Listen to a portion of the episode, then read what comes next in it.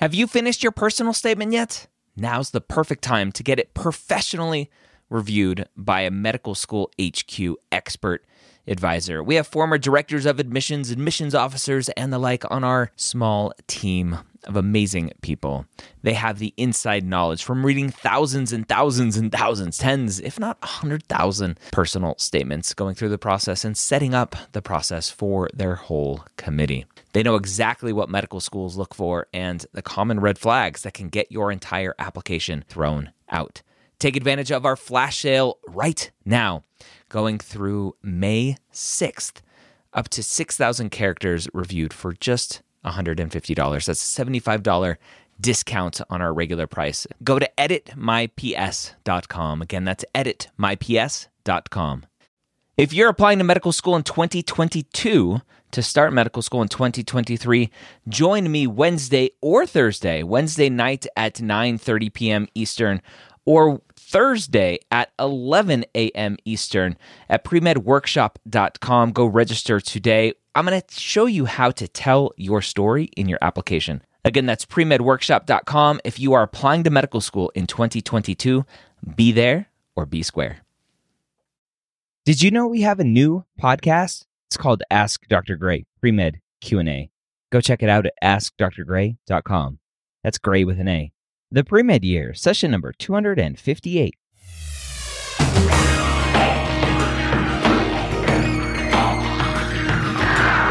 Hello and welcome to the three time Academy Award nominated podcast, The Premed Years, where we believe that collaboration, not competition, is key to your success. I'm your host, Dr. Ryan Gray, and in this podcast, we share with you stories, encouragement, and information that you need to know to help guide you on your path to becoming a physician. Welcome to the pre med Years. Again, my name is Dr. Ryan Gray, and I am excited to talk to you about today's guest, but also to let you know about our brand new podcast, Ask Dr. Gray Pre Med Q&A. I do when I'm home a daily Facebook live answering questions. And that Facebook live will be turned into, at least part of it will be turned into this brand new podcast, which is live wherever you listen to your podcast, whether that's Apple Podcasts, Google Play Music, Stitcher, TuneIn, wherever, anywhere, it's live. So go check it out. Ask Dr. Gray, pre-med Q&A. Now, several weeks ago, a couple months ago now, we did a behind the scenes look at the TMD SAS application service. And that got some great feedback from students. They loved seeing that behind the scenes look. And that is what we're going to do today, but not with an application service. We're going to do it with a medical school, an osteopathic medical school to be specific. We're going to talk to the director of admissions at the Dr. Kiran C. Patel College of Osteopathic Medicine. Now, you might say, well, what is that school? I've never heard of it. Well, you've heard of Nova Southeastern. That is Nova Southeastern's new name. Dr. Kiran C. Patel gave an amazing gift to Nova Southeastern University, and they now renamed their osteopathic medical school Dr. Kiran C. Patel College of Osteopathic Medicine. And we're going to speak to their director of admissions, Stephanie Petrosky, about their admissions process, what they're looking for in a student, uh, and so much more. So let's go ahead and dive in and say hello. Now, Stephanie, thank you for joining me here on the Pre Med Years podcast. It's great to have you. All right, thanks. Appreciate how, it. How does one become dean of admissions at a medical school? That takes a lot of uh, time in the field and attention to just a you know plethora of priorities. Uh, yeah, it's quite an interesting journey, and I think everybody's journey is going to be a little bit different. I come mm-hmm. from a business background, and um, you know bring a sense of customer service and uh, kind of customer focus and kind of business operations, uh, looking at systems and processes because uh, it does have a lot of translations to other business models. Uh, I think the biggest, you know, challenge really is being able to translate um, the needs of the students that are in this professional program and the college and some of the academic um, you know, nuances that are a little bit, you know, more specific to the area or the school or the university.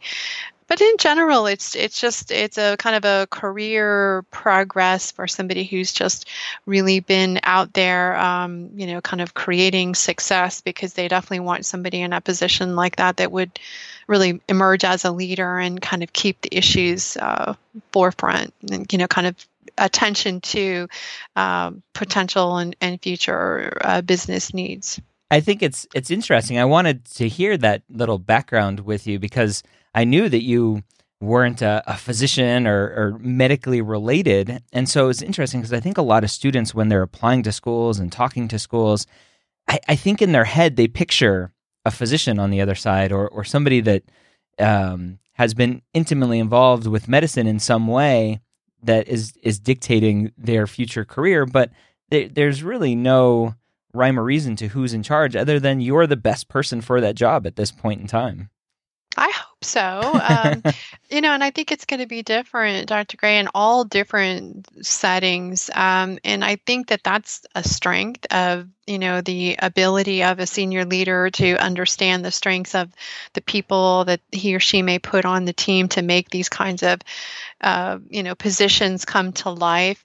But um, the one thing I can say is that, you know, traditionally physicians are trained to be physicians, are not trained, you know, in these, you know, kind of complex scenarios of running large academic organizations or maybe even the accreditation process of mm-hmm. how, you know, uh, a school maintains its status and, you know, moves and improves through the use of trending and data. Um, so that's data analytics and, you know, kind of, um, you know, on the financial end, there's also a lot of attributes that are important from a business sense. But more importantly, um, it does kind of take a complex setting of skills. That being said, there are, are deans of admission that come into um, you know to the setting where they are the physician and then they have some natural skills that are that you know they can be trained and developed along the way more in succession planning. Uh, so that works. Uh, mm-hmm. but also uh, even though i may not be a physician um, i have a very strong health care background. So i'm you know been a colleague and a friend among physicians for all of my career. And the other piece of it is um, uh, in the modeling, you know, of a physician um, just the education process you know even in our college we have a lot of physicians in our faculty but we also have education experts who have pedagogy and high credentials and experience in the development and design of education programs. So we're a very complex school and we have a very complex you know array of, of leadership that helps on you know many different levels. So that's probably a good way to kind of explain uh, the who's but our physicians are intimately involved in meeting meeting our candidates, setting criteria, helping us look at data and the faculty together, you know, both science and um, uh, non-science and physician and clinician and researchers they all get together and kind of look at it from their point of view when discussing and looking at applicants file to really choose the best student that works in our program. So i want to I, I know it's not breaking news at this point, but I want to highlight the fact that Nova Southeastern University College of Osteopathic Medicine is no longer called Nova Southeastern University College of Osteopathic Medicine. For a student who's listening to this and, and thinking about applying in the future, talk about the the name change where students are going to be able to find you and refer to to your school by now Okay, great. So we are um, a recent recipient. The, the College of Osteopathic Medicine is a recent recipient, and thereby to the University Nova Southeastern University um, of uh, Dr. Kiran C. Patel, who made a, a, significant gift to the university, and with that is um, going to help the school build a second regional campus in the Tampa area, which will actually house many of NSU's health profession programs but we're going to keep everything consolidated. So, through the normal process of uh, applications for all osteopathic medical schools, they use the AACOMAS, the AACOMAS system, which is uh, a universal tool that all of the colleges um, participate in on the national level. And that's the first step in the process. We are still going to stay uh, here at the main campus in the Fort Lauderdale, Florida area. And um, during that admissions process, everything will be coordinated through this main campus and under the direction of our, of our current team and structure.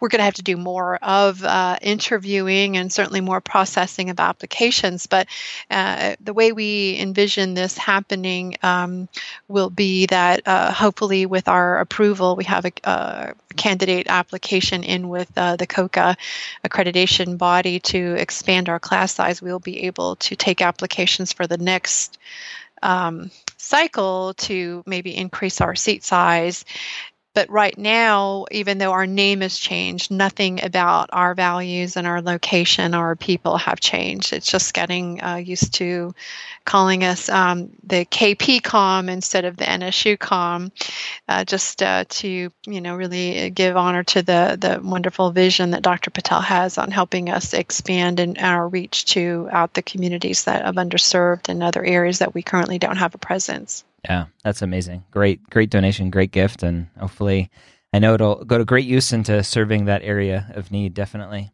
Mm-hmm. Several months ago, I did a great podcast with the people behind TMD SAS, and you mentioned AACOMAS as the application service for students applying for uh, osteopathic medical schools. I would love to to do kind of a behind the scenes of what happens at Nova. I'm going to call it Nova. Just or oh, let's call it KPCom. At KPCom, um, what happens at KPCom once the floodgates open from AACOMAS when the application cycle starts? What's the first thing that that you and your team are doing when those applications start to come in? You know, I, I really do appreciate the opportunity to um, to be more transparent. I I have a very strong personal commitment to that. So uh, when candidates reach out uh, to me, uh, you know, along the way, or even during interview day, I really take the time to meet with them on a personal level and try to you know really make it real as much as we can without giving away you know kind of all the interior um, secrets but for the most part I, I think the you know the the best way to get started is to kind of think about um, eh, think about it in a more of a checklist or a stepwise process. An applicant you know usually is preparing to apply to medical school several years before the day actually comes that they hit that submit button.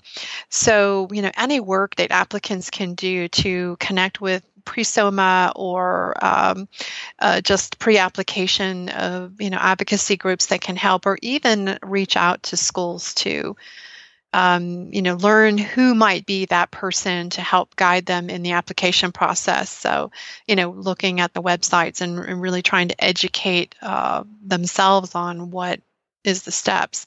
But we really don't even get involved uh, from the school level until the applicant has completed and submitted the application through the AACOMAS system. So that involves, you know, really understanding the software. Uh, there is a huge helpline involved to the AACOMAS uh, process. So that's a vendor, a third party vendor who actually houses the application system for all of the uh, osteopathic medical schools. Mm-hmm. And in that, this, the applicant has to attach all of their documents and uh, pay the fees that go along with that. And they can actually designate certain um, schools, uh, you know, so that they can do it one time and just have that application sent to all the different areas that they prefer. Mm-hmm. Then on the back end, uh, really we're in a waiting zone. We have an interface with the AACOMAS system at the school level, so we can actually see uh, who might be in in process or who's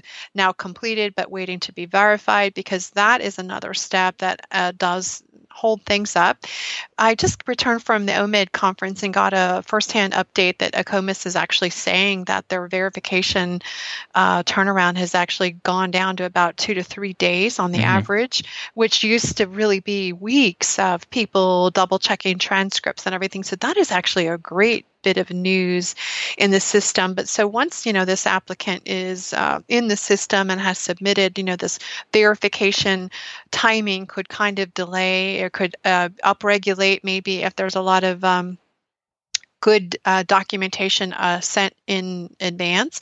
But we don't even see that application until everything is submitted and it's been verified by by AACOMAS. And then once a week, our school kind of goes to, we'll just say, goes to the mailbox to kind of check and download system to system. So uh, we do not receive ongoing downloads. So we do it once a week just to do the volume of applications that we are taking in for all all our health profession programs. So once a week, uh, which right you know right now our designated day is on Wednesdays, we go in and check for all of the status changes on applications that have now been verified and are ready for the school to pick them up. And once we do that, uh, they begin more of an internal process here of us just collecting all of the additional pieces. There's a secondary application that is sent out to the applicants once we have their application from the AACOMAS site. So they fill out a little more customized information for NSU and the school that we have. Um, and then they also need to submit letters of recommendation or any additional attachments that maybe didn't you know get it into their original application because that you know can also be a variable. I will just give a good example of like a letter of reference.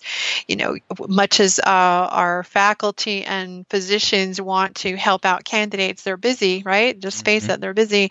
So sometimes uh, the application's ready to go and i would hate for an application to be waiting on that. So sometimes students i advise them to go ahead and submit and then send the letter of reference directly to the school school and then we kind of match everything up, check off the checklist. And once it's ready for review, then it's expedited to our admissions office and then admissions counselor will begin the reviewing process. So kind of applying our criteria and some of the characteristics that we really feel are, you know, good match for our program.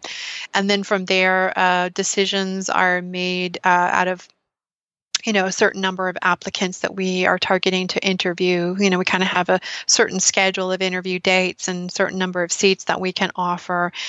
And uh, we begin that that interview process. And for us it goes on all this all the cycles. So we we work in a rolling admission process. So we're you know from may 1 or i think it's may 4th when the AACOMAS application opens we actually um, start interviewing, calling people about mid August uh, because our, our secondaries don't go out until June.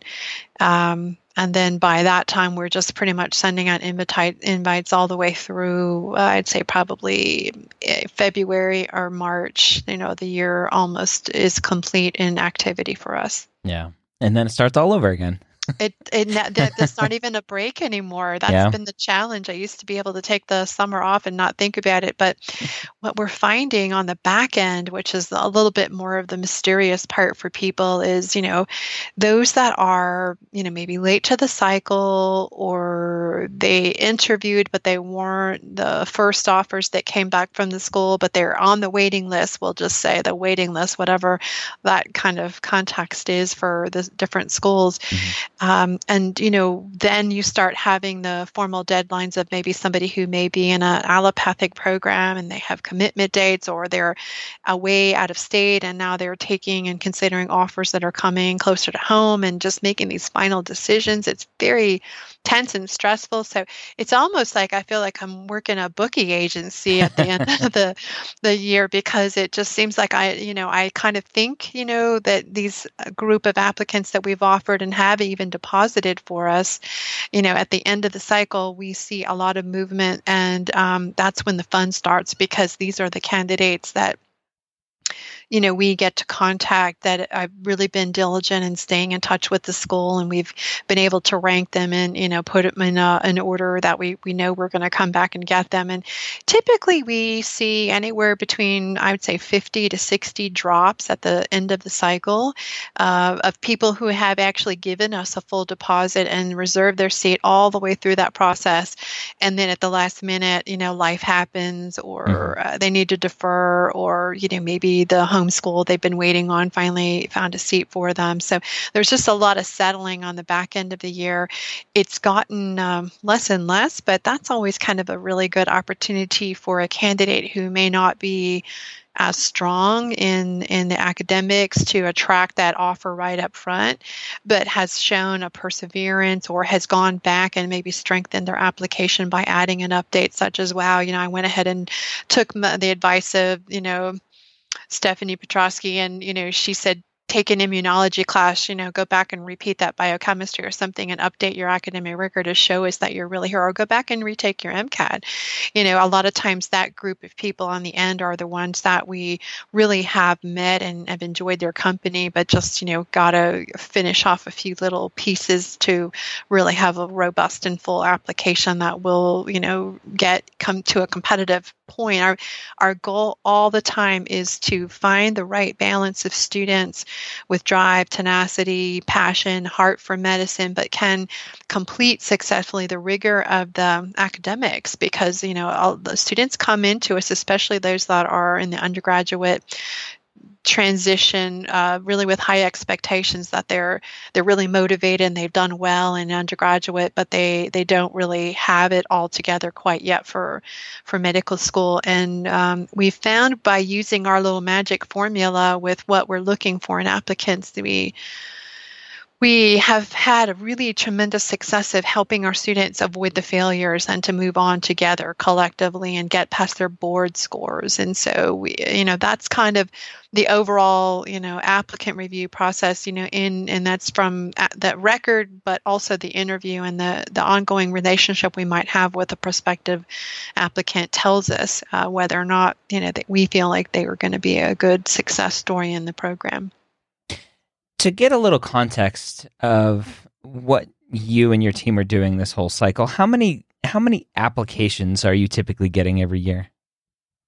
Um, you know, that's interesting. We've seen um, the last few years, and not including this year and last year, because something kind of different happened.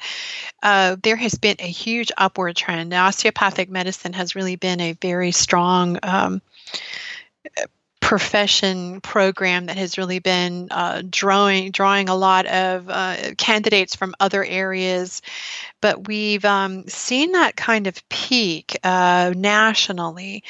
And then the whole other uh, piece of it is, you know, when everything, like just like stocks, when things go up, they kind of rescind a little bit. And there's starting to be new trends within the the health professions and academic things that are happening. So um, to answer your question, I'd say two years ago we had over 10,000 applications.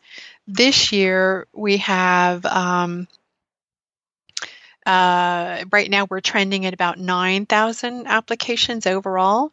Yeah. Last year was a small kind of like stabilization. We didn't we didn't really grow, we didn't really drop, but this year we're kind of currently looking like we might have a little bit less.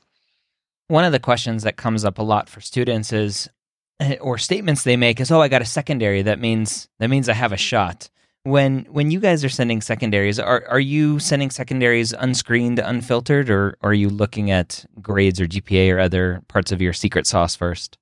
the secret sauce, huh? Yep. Um, the process for us is we have kind of established process that we kind of follow because we're part of a university scenario. We have um, applications that are uh, done on a secondary basis. So once an application is complete, we do not evaluate. Um, it's just it the, the whole review process can delay an application. So mm-hmm. we leave it up to the applicant to decide, you know, based on our criteria and other factors that are, you know, currently listed on our website and our criteria, you know, that they meet the application and they really want to move forward with that secondary. But pretty much the invite goes out to everybody who has a, submitted a complete application. There are lots of, I'd say, there's probably another 1,200 or so that start the application but don't submit it because that's that's the part that usually an applicant has to pay a fee for. So sometimes people will designate, and we can see those applications in our site on the AACOMAS, but we don't. They don't pay the fee unless they submit and you know go forward with that application. So the same kind of thing is true on the NSU side is that they have the opportunity to submit an application secondary. If they've gone that far to ind- indicate and apply to NSU, they typically want the secondary as well, um, which is a smaller fee. I think it, our, our fee right now is $50 for the university, and that just covers the processing of it internally. Um, and then we look at the full complete application together to decide um, if this is an applicant that we're interested in interviewing and meeting. One of the things that I saw recently with the third party service that runs AACOMAS is that they're starting to offer the ability to wrap secondaries into the primary application. Do you see that changing how the application process works for osteopathic schools? They actually give it uh, that option to us. Um, it would be, I think it would really be ideal because it, it's, you know, mainstream for the applicant. From an applicant perspective, it's ideal. The downside is, is that it just is, there's so many different processes, you know, not just AACOMAS, but all of their application services um, are interfacing with so many different programs and so many different universities and policies and procedures and processes that it just is almost kind of mind boggling to think how this could be streamlined. But it is an option, and um, our our people are allowing uh, at our university they asked this question even though AACOMAS allows us the opportunity to um, you know kind of decide and customize we could or we you know could is an option. For example nsu participate in that wraparound but at our university we do not control those final handling decisions because we are under a big university which has a division of enrollment and student processes and they already make that decision. So at our university uh, sometimes the school is subject to larger operating procedures and decision making that may not be in our hands. So yeah. that's the reason it exists the way it does separately. But it's you know definitely happening, and it can it really would be in, uh, on the onus of the applicant to make sure that they follow the instructions. So when they enter in the AACOMAS portal, there is usually a lot of details, and usually all the schools, you know, have a very detailed website as well that should, you know, the main thing, you know, I have to say this application game is about following directions yep. and really watching the time frame and certainly putting an emphasis on applying early. You know, there's always a group of students that are like the minute the midnight strikes, you know, that are in the application system and they're, you know, the big bulk is, you know, out there. I'd say 75% of the the be- you know best applications or the most competitive applications are out there but there's just a really great group of, of uh, applicants that tend to come into uh, our attention, you know, in the in between January and March, and they're the ones that just apply like right before the deadline of, of January fifteenth, and it just gets me every time because they're like really great candidates, and at that point, most of my, you know, responses are, "I'm really sorry, we don't have room. I'll put you on the list as soon as I have a cancellation," you know, and then they say, "Okay, so I'll I'll get on a plane, I'll come tomorrow," you know, but you you can't be offered admission if you don't interview, and so it's really about managing the interview opportunities and schools. I, you know, I just came back from this conference and I was, you know, submerged with, um,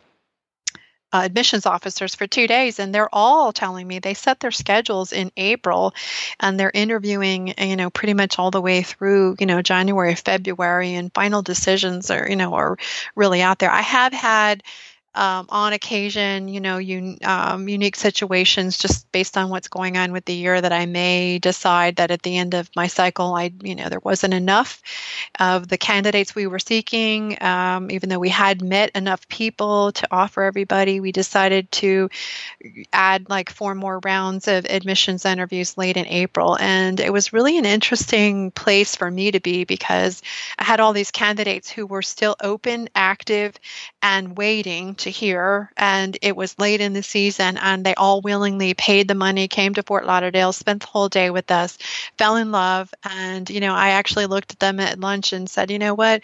Honestly, I can tell you not everybody in this room is going to get in, but I do have seats, and we wouldn't have invited you here if we really weren't you know holding seats for um, you know the right candidates and so it's important for that candidate to let me know that this is really their top choice and and we look for that during that whole day you know people think that they just have to pass that 30 minute interview window but actually when you come to campus and you meet the school you're on interview from the day you show the minute you show up to the time you mm-hmm. leave everybody's collecting feedback because we do a 360 here. We want our our students ambassadors to be involved. We want our faculty that are teaching in our simulation lab to be involved. The person who does the lunch uh, presentation, most of the time, our dean goes to meet the candidates and she writes a little seating chart and puts everybody's name down because she'll come back and tell me, you know, so and so, you know, blew it. They were on their phone or they fell asleep during my lecture. And don't do that no. because it happens all the time, and we're just human. And the most important thing is that that you know you you make that genuine effort it's a lot of energy and i can tell you know at lunch when they finally sit down for the day and i'm using my time to do a presentation with them they all start closing their eyes and going to sleep. But it's it's um, you're not the show's not over. Uh, but there's always something you know that's going to possibly come up as an opportunity. And um, you know, I just really advocate for students to stay engaged and, you know, find somebody at the school, you know, and, and different people at different schools, you know, that really want to chat with you. And you know and unfortunately i hear it too that you know they try to send an email or they try to whatever. So it's about distinguishing yourself and finding a way to be personable.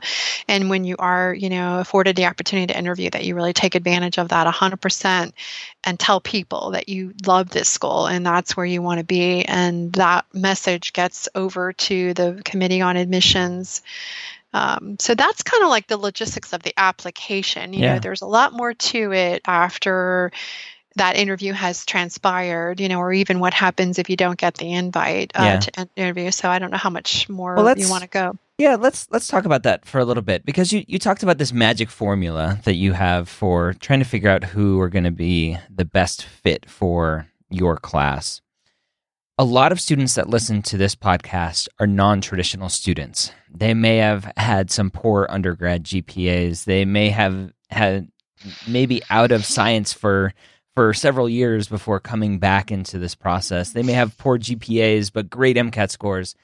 How how do you factor in a lot of those variables when you have this magic formula which to a student may sound like oh you you just have a list that you're looking for. Great GPA, check. Great MCAT score, check. All, all of these other things. Well, you know, the non traditional student is actually becoming the standard these days. Yep. Uh, so, encouragement to those that are out there that really want um, to never give up on your dream. You know, life is what makes who you are, you know, special. And I definitely uh, can say for sure that the in, the most interesting and um, you know dynamic candidates that come to us are those that have had a rich experience in life and then been able to turn that around and really become competitive despite everything else that they're enduring. Mm-hmm. Um, that being said, you know, there's also a lot of really interesting things that are happening to uh, academics where uh, students in dual admission programs or articulation programs have kind of brought in the undergraduate world. So it is sometimes kind of uh, interesting to see the way our class shapes up. But, you know, for example, here about 50% of our students are really in the non traditional category. Our, our mean average age uh, in each class is about 26 years old. Um, so I do look for the distinguishing. Uh, story you know every candidate has a story and it's really important that as an individual and an applicant, you know, you try to find your story and see how you fit in that uh, that in that school and to look for schools that maybe you know aren't as uh, you can go to you can go to the AACOM website American Association of Colleges of Osteopathic Medicine and they have all kinds of matriculant stats that you can look up on data reports and it kind of shows you maybe where the volume or some of the trends might be. It's really good to be an educated consumer in that regard. Um, so, you know, kind of going back to the basic question about how to make an application stand out, it, it is at the first level, you know, a lot of times, and everybody just do the sheer volume. I mean, we 7,000 applicants a year, and you translate that into who just completed who completed their application and checked all the requirements off. That limits that pool now down to 5,500. And we know, you know, our magic, you know, numbers in order to yield the class size that we have. You know, I've got to interview about usually about three candidates for every seat. So that's somewhere around 700 applicants that we're looking to meet. Um, so out of you know 10% of the first application pool you know it is it is kind of a challenge. So you do have to put some minimum criteria. And so it's important that an applicant looks at that criteria and knows that you know if you aren't meeting the criteria then you really need to find a way to stand out. Because even though our, our guidelines allow a dean to make a variance, it's also an accountability to our accrediting body where we have to tell them and put a waiver on the file that we've not followed our own policies, and that gets everybody into trouble. So, most of the time, those criteria are set really at an achievable level, and candidates should try to at least maintain that. That being said, if your GPA is a 3.02 and you're just over the minimum criteria, then you're really going to need some inside guidance. So, find a way to connect with with the school um, if you really are seriously interested in and go visit. Uh, you know, find the name of somebody who can set an appointment with you and spend 30 minutes just talking about your file and then do what they tell you to do.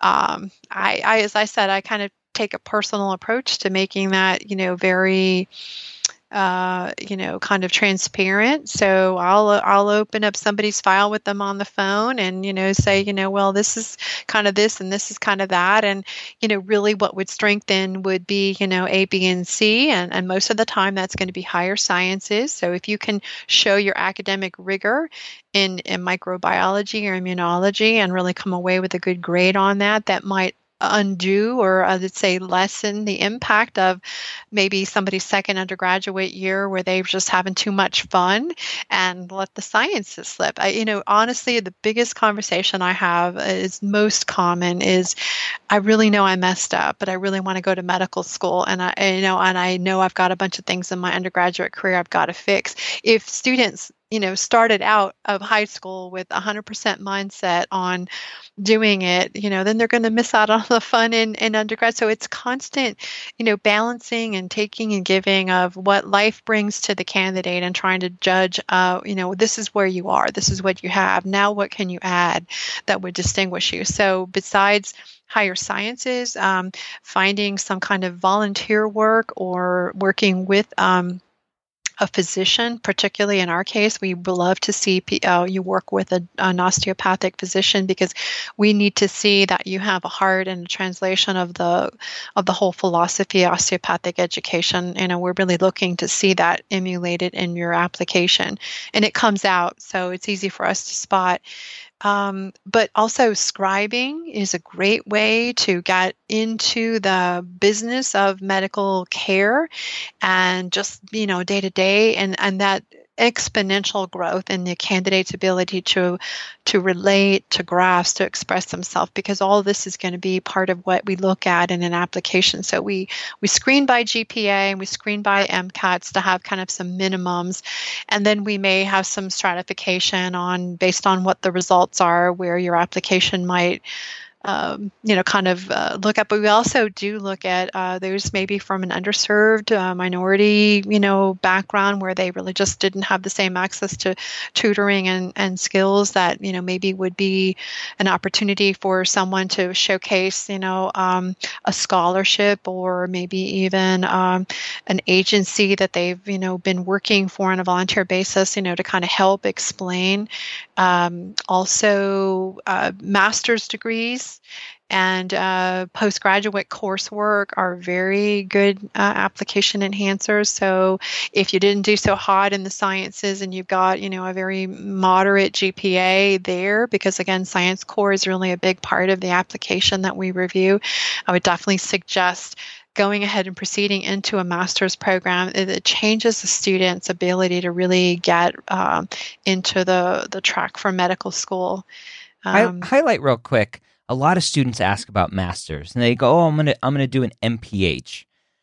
Does when you're looking at the masters, I, I've talked to some uh, people in your position, some other deans, some other admissions committee members who say, you know what, it it really needs to be a hard sciences master's, maybe an SMP, maybe a um, a biomedical sciences master's, but the weaker, kind of less hard science ones like MPH aren't as favorable.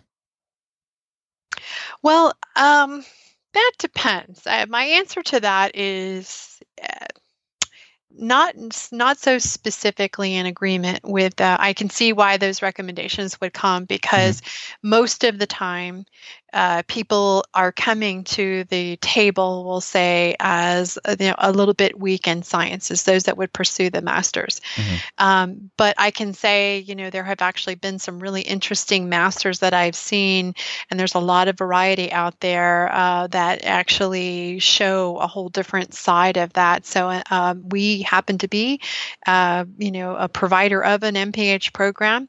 So candidates that are, for example, really interested in NSU if they get involved in our MPH program, then they've already demonstrated an affiliation and an interest in NSU, and we've gotten to know them. In fact, some of our faculty teach from the DO program, teach in the MPH program, and vice versa. Mm. Um, so for us, an MPH program uh, is actually a really good thing, but you know the issue is is it doesn't take care of the science problem yep. if that is really the problem so then you want that candidate to also be working on coursework and you know harvard online has a great opportunity university of new england actually is kind of specializing in these online pre-health prerequisites, um, which I think can uh, enhance somebody's academic resume. So, you know, even though traditionally people have gone through a program and attended a university, with these online programs that are available, you know, you can actually kind of be doing a couple of things at the same time. But I do feel like, you know, anything, eh, you know, the C is our requirement for those individual science prerequisites. Uh, but if you've got a C and you really want to show that, that you know you are now you've got it together and you're a mature student. You've figured out your learning style. You know your personality. You know how to balance uh, you know and you're working now and you're kind of gaining this experience so you're able to apply what you're learning. Uh, certainly um, you know going back and repeating a course to you know augment that grade in the transcript is is a good tactic the one thing that's really kind of killing everybody this year is that AACOMAS went through a major change in how they were reporting grades, and now instead of grade replacement, they are using an averaging uh, mechanism. So it makes it much harder to get people's uh, GPAs up with that kind of a strategy. But what it does is that we look at everything. So even though your prerequisite may be, uh, you know, uh, you know one degree and then you have another you know a in replacement in the file we'll see it and we'll say okay yeah you know we look at we can see uh, academic coursework over four to six years and we can see where the candidate has really been you know and and we'll say wow that you know something happened in between year two and year three tell us about it. It actually becomes the context of when we in, interview or talk to you on the phone as we have an interesting in your application um, we'll we'll ask that what's going on there, you know, and give us a chance to say, you know, what it was that changed um, you know kind of changed for you. And most of the time there's some kind of interpersonal thing or just somebody that didn't really pay attention and got overwhelmed you know really their ability to handle and recover and be resilient is really what we're looking for in the application. So any way you can demonstrate that is going to tell us that you're ready for medical school. Um, yeah and just you know continuing to uh, show in any kind of community service. Where our school is very big on community service so we really like to see a variety not just what happened in undergrad through your fraternity or whatever but that you're you know you're intentionally deciding you know i'm a big advocate for uh, abused women and i you know have been giving time at a free clinic for uh, rape victims or something like that. You know, there's just really uh, lots of ways that a personality can be expressed. So we are looking for diversity. We are definitely looking for uh, strength and uh, this well-rounded candidate where the character can be seen. So you know, looking at that and maybe even taking time with your application and showing it, you know, to people for some feedback would be a great suggestion. You know, to see if an objective person could see the same kind of thing that a candidate from the inside is thinking they've put together in their application.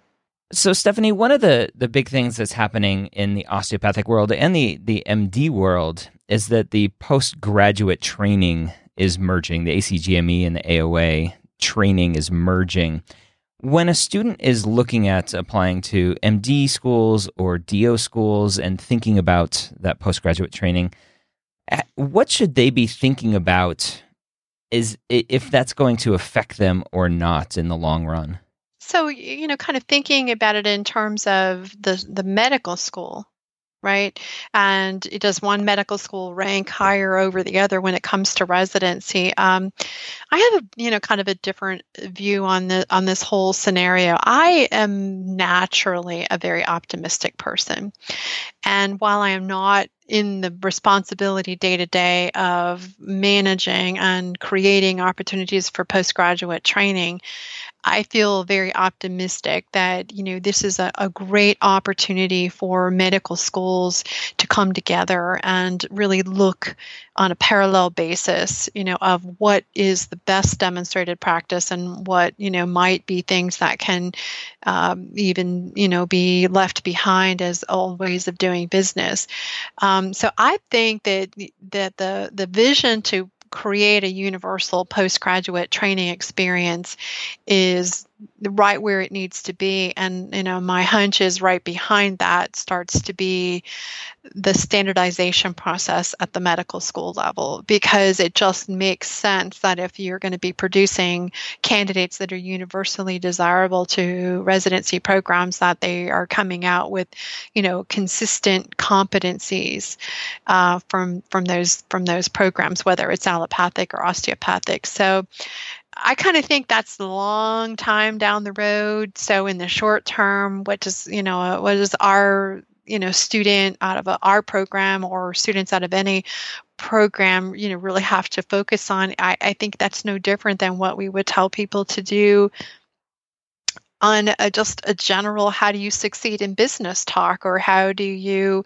um, how do you get the interview that we've just mm-hmm. covered mm-hmm. you know you have to find a way to make yourself distinguishable and desirable and uh, with residency applications while i'm not one that um, is heavily involved in that. I can tell from being in my background of healthcare administration when I ran residency programs and worked in, um, you know, kind of, I even have somebody in our committee on admissions here that is part of the residency, uh, is the chief academic officer at, a, at a, one of our hospitals where there's training going on in their residency program being developed. We're looking for the same characteristics. So mm-hmm. being a distinguishable candidate and being, you know, really uh, engaged in your education process and showing that leadership and the extra pieces of of where you take initiative such as you know when you start medical school maybe even endeavoring into if you have you know kind of the resources or capacity to work on a second degree. Most of them you know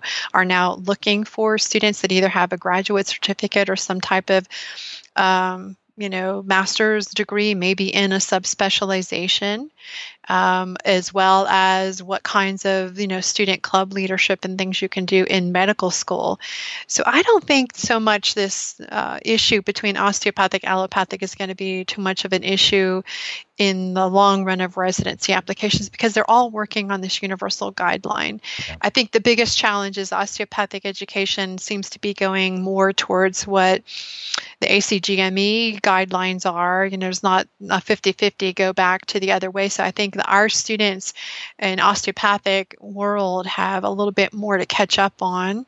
But that isn't any different than they've been doing for years. As a matter of fact, our students have always been competitive to both, and we've actually had in our school residencies that were dual accredited. We've we've kind of already been, I think, ahead of the curve on this mm-hmm. uh, in our little area of the world.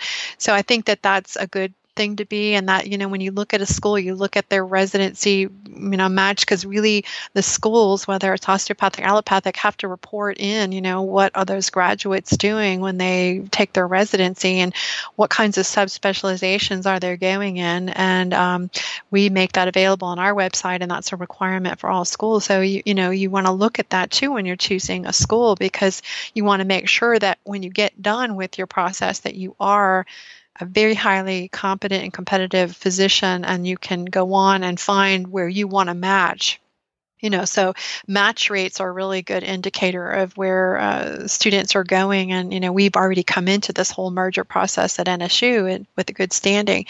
And i think for the most part uh, the schools are doing a pretty good job on preparing competitive applicants. And it's just my biggest concern really is you know we can put all the students out of these programs in terms of outcomes you know and training future physicians but we still need the locations at facilities. So we really have to get clever and creative about how much you know training spots we have and that's three years a lot of training that most yeah. residents have to acquire. So you know the creative piece of it is still the same challenge that we have today is finding good quality training places for residents to go and then still have you know physicians involved in training them because they are licensed in a limited way. So they still have to have that residency director and, and other you know senior physicians overlooking what they're doing. So uh, yeah, it's I only see this expanding. I look at everything and I say, wow, look at all this potential. So I'm lots optimistic. of opportunity. That's good, and it's it's what you said a little bit.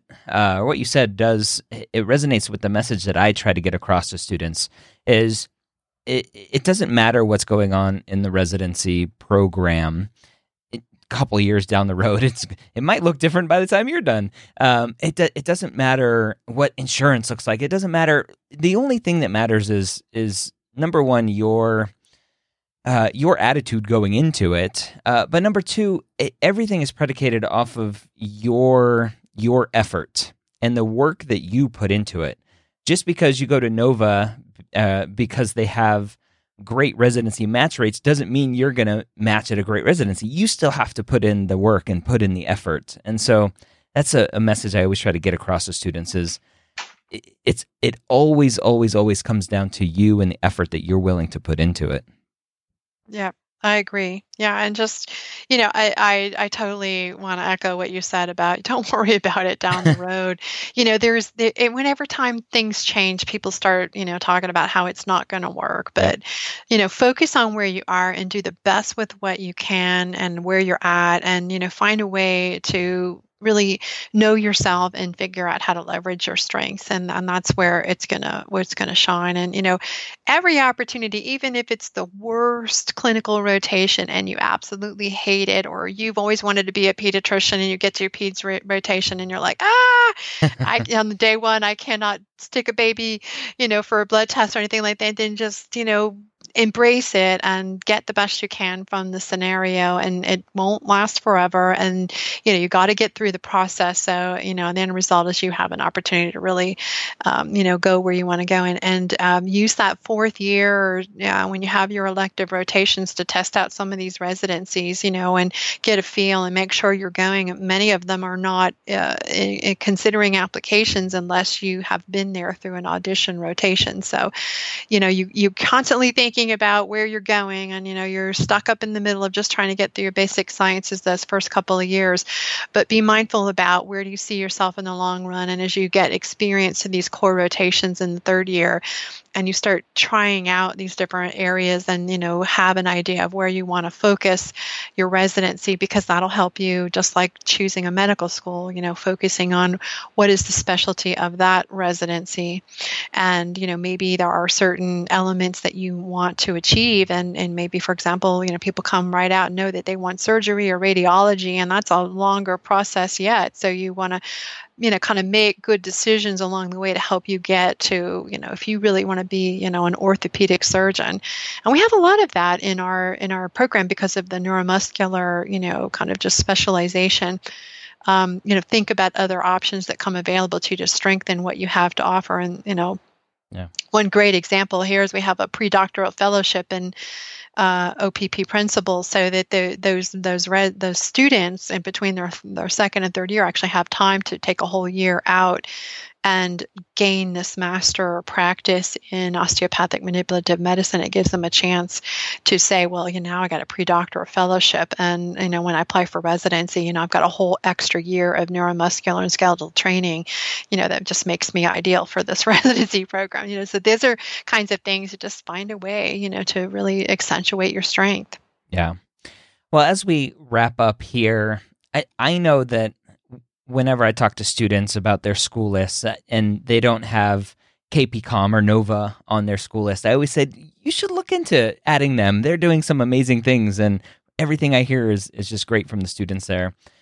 If you were to give your your 60 second elevator pitch why a student should consider coming to KPCOM, what would it be?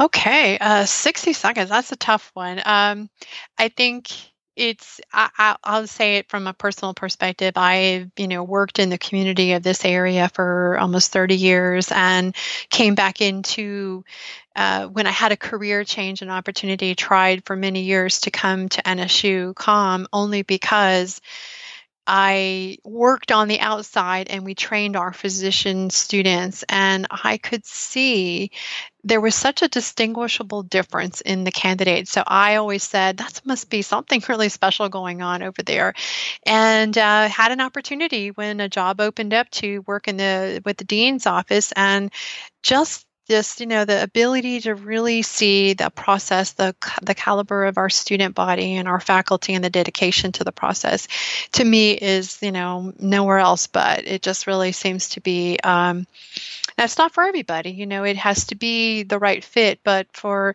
those that decide to make it, it's just truly focused on students being innovative and, um, you know, really truly the care and uh, compassion uh, that we, you know, emulate in our in our mission and through the community that we serve. I, I, I feel it's a true deal. It's not marketing talk and a different walk when you get here. And that's why we really encourage people to come visit, um, even if it's not during an interview process, but to, to get a feel for it because it's only really something you can experience when you're here uh, and, and you know engaging our students throughout the whole process to make sure people can walk away with that impression.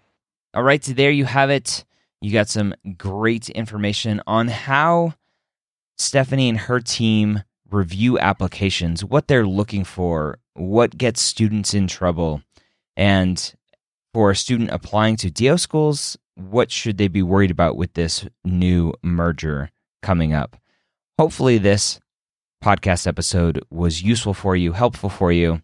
I would love for you to check out the show notes. If you missed anything, go to medicalschoolhq.net slash 258. You'll find all the links that are appropriate for today's podcast in there. If you have any questions about Nova Southeastern, go ahead and reach out to them. Uh, their all of their contact information is on their page. Just do a quick Google search, you'll find it. We have some students in our Hangout group. If you're not part of our Hangout, medicalschoolhq.net slash group. We have some students in there that go to um, Dr. Kiran C. Patel College of Osteopathic Medicine, and they're always open to answering questions about that school. So I hope you had a wonderful time today listening to this great podcast.